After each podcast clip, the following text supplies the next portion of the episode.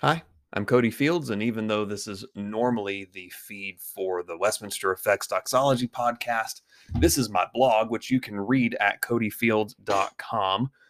The link is in the show notes. This one is titled Nobody Expects the Asbury Inquisition, and it was published February 21st, 2023. Introduction I have a lot of questions. And as the alleged revival at Asbury University winds down this week, I think we do well to ask them. And I have some I haven't seen anyone ask. One of the issues I already know I'll run into with some readers is the assumption that everything that has happened at Asbury is fantastic. And I'll be burned at the stake for my myriad heresies, including believing that God's Not Dead is a bad movie and that Tim Tebow was an objectively bad NFL quarterback if you're making that assumption to feel a knee jerk reaction coming on, stick with me. Credit where it's due. I don't doubt that most participants in Asbury have been genuine, but genuine does not equate to authentic. However, the university must be lauded for their efforts. They've turned down professional worship bands in favor of their own students, and they've told Todd Bentley that he can't speak, and they've stopped flag wavers from doing their thing. These are all good things, but they also have a previously scheduled prayer event on the books in conjunction with heretical groups like The Call and Jesus Culture. And they've allowed Trinity to deniers to use the same chapel where this revival has taken place. Their discernment skills are a decidedly mixed bag. They've also decided that this shindig should be for college age people and younger.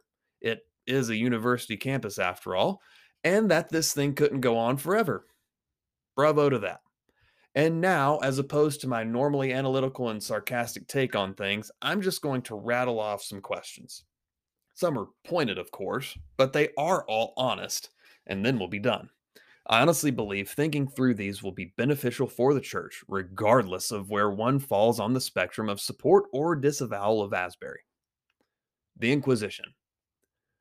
What do we do with the fact that revivals were basically not a thing in church history until the Great Awakening in the 1730s? Why have the claimed revivals of the last 300 years been largely in the Western world? Where's the fruit of those claimed revivals? Who or what is being brought back from the dead during a revival? Is the excitement held by many about Asbury necessarily a good thing? What does it mean that the sermon that led to this alleged revival mentioned tacos more than grace, the cross, salvation, repentance, and sin combined?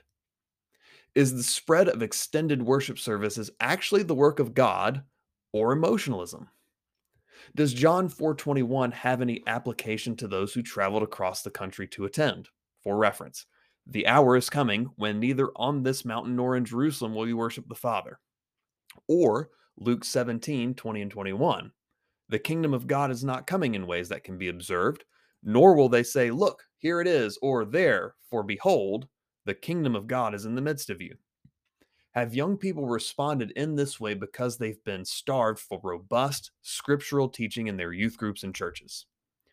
Do American Christians flock to the next big thing because they've been taught that the ordinary means of grace are only symbolic and don't really do anything? Is it possible for a quote unquote move of God to be Him sending deceiving spirits in order to test those who have taken His name for themselves and to harden those who aren't His sheep?